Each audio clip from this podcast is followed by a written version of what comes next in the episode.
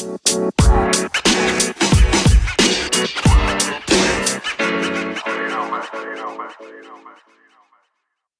morning, afternoon, or evening, wherever you are in the world. Welcome to DBN News for 11 7 2018, the semi daily news that even plants crave. I'm Anthony, and I'll be your host today. With that being said, let's jump into the news. First is from IGN and written by Jonathan Dornbush Kingdom Hearts 3 English voice cast revealed. Square Enix has finally confirmed some of the Kingdom Hearts 3 voice cast, primarily that a host of familiar voices from Disney movies are reprising their roles in Kingdom Hearts 3. In addition to Disney characters, Square Enix has confirmed that Haley Joel Osment, who originated the role of Sora in the Kingdom Hearts franchise, will return to voice the franchise protagonist in Kingdom Hearts 3.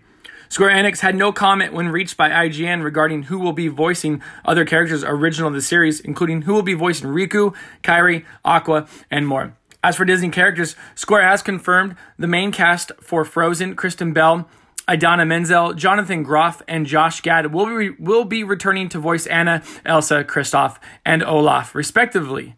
Zachary Levi is returning from Tangled to voice Flynn Rider, and Tate Donovan is back to voice Hercules. Full list of confirmed voice actors so far are Ryan Potter as Hiro Hamada, Jamie Chung as Gogo Tomago, Scott Adsit as Baymax, Khary Payton as Wasabi No Ginger, Genesis Rodriguez as Honey Lemon, Josh Gad, Frozen Beauty and the Beast as Olaf from Frozen, Kristen Bell as Anna from Frozen, Idina Menzel as Elsa from Frozen, Jonathan Groff as Kristoff from Frozen, Zachary Levi as Flynn Rider from Tangled, Donna Murphy as Mother Gothel from Tangled, John Ratzenberger as Ham from Toy Story, Wallace Shawn as Rex from Toy Story, Tate Donovan as Hercules from, from Hercules, Kevin R. McNally as Gibbs from the Pirates of the Caribbean series, Tony Anselmo as Donald Duck, and Bill Farmer as Goofy.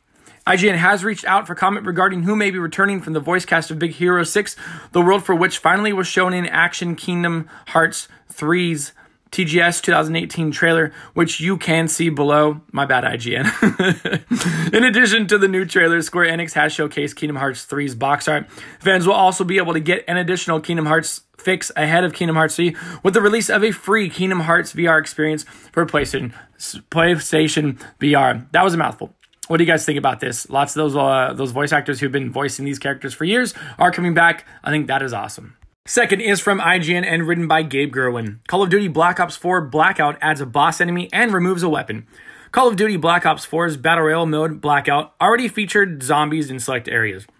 The latest update adds the fearsome Blight Father boss from Zombies into the mix. Previously seen in Blackout during the mode's beta stage, the Blight Father will be located south of the map's asylum area in the graveyard. You'll know when he is available by a red pillar of light, and Treyarch said in a Reddit post that those who kill him will be handsomely rewarded. Blightfather was originally seen in the Zombies map 9 and can also be fought on the Voyager of Despair map. He's no pushover, requiring dozens of bullets to Blightfather's only vi- or dozens of bullets to Blightfather's only visiting. However, he'll disappear again on November 13th at 10 a.m. Pacific, 1 p.m. Eastern, 6 p.m. UK time. The latest Black Ops 4 update also temporarily disables the 9 bang flash grenade for Blackout as Treyarch works to evaluate its place in the gameplay loop. The device has the capability to stun an entire squad, leaving them almost completely defenseless. Solo and duos playlists for Blackout have had their maximum player counts reduced to 88 as well, while quads have been bumped to 100 players. For those interested in completing the mode's character missions to unlock new skins, the characters from the Chaos Zombie storyline are now unlocked via supply drops. Third is from IGN and written by Stephen Petite. 8-bit Do wireless adapter will let you use your old wired GameCube controller on Switch. The G Bros wireless adapter from 8BitDo will give Super Smash Bros. Ultimate players an alternative option for playing with GameCube controllers. Releasing December 7th, the $20 accessory connects to wired GameCube controllers via a Bluetooth receiver to the cut the cord between the Switch console and your controller. Though still not fully wireless, the G Bros adapter ensures that you don't have to worry about how far you sit from your console. The adapter has 30 hours of battery life and can be charged with a USB C cable or powered by two AA batteries. The receiver itself has the home and screenshot buttons normally found on Joy-Cons, which are functions you lose when using GameCube controllers with the Nintendo's wire, wired USB adapter. The adapter and its face buttons are modeled after the original purple GameCube controller.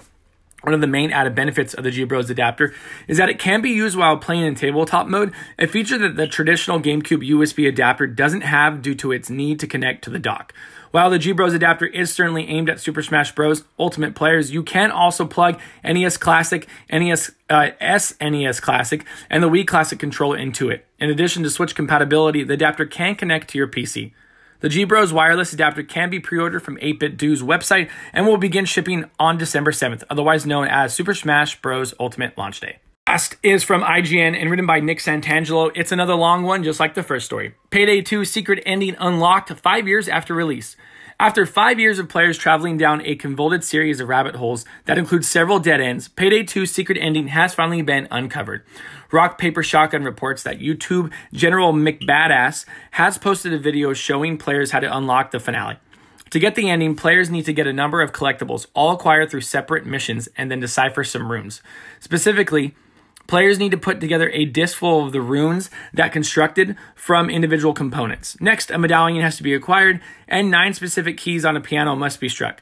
Every player who does so will get a different combination of runes corresponding to 20 of 50 possible in game achievements from specific objectives from different maps. From there, players have to launch Payday 2's White House mission. If every player in a group has completed the previous steps, a certain painting with the White House, within the White House will glow allowing it to be removed, which exposes a wall that can be blown up. This leads down to a vault door with yet more runes that must be deciphered, while endless waves of demons spawn.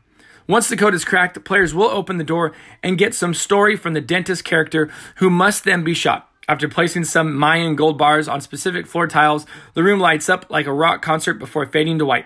By completing all of those tasks, players are treated to a live action scene that lasts more than seven minutes, followed by a lengthy epilogue text crawl. In the end, it all wraps into references from several in game characters that players believe unveils a supernatural connection between the characters Bain and the President of the United States.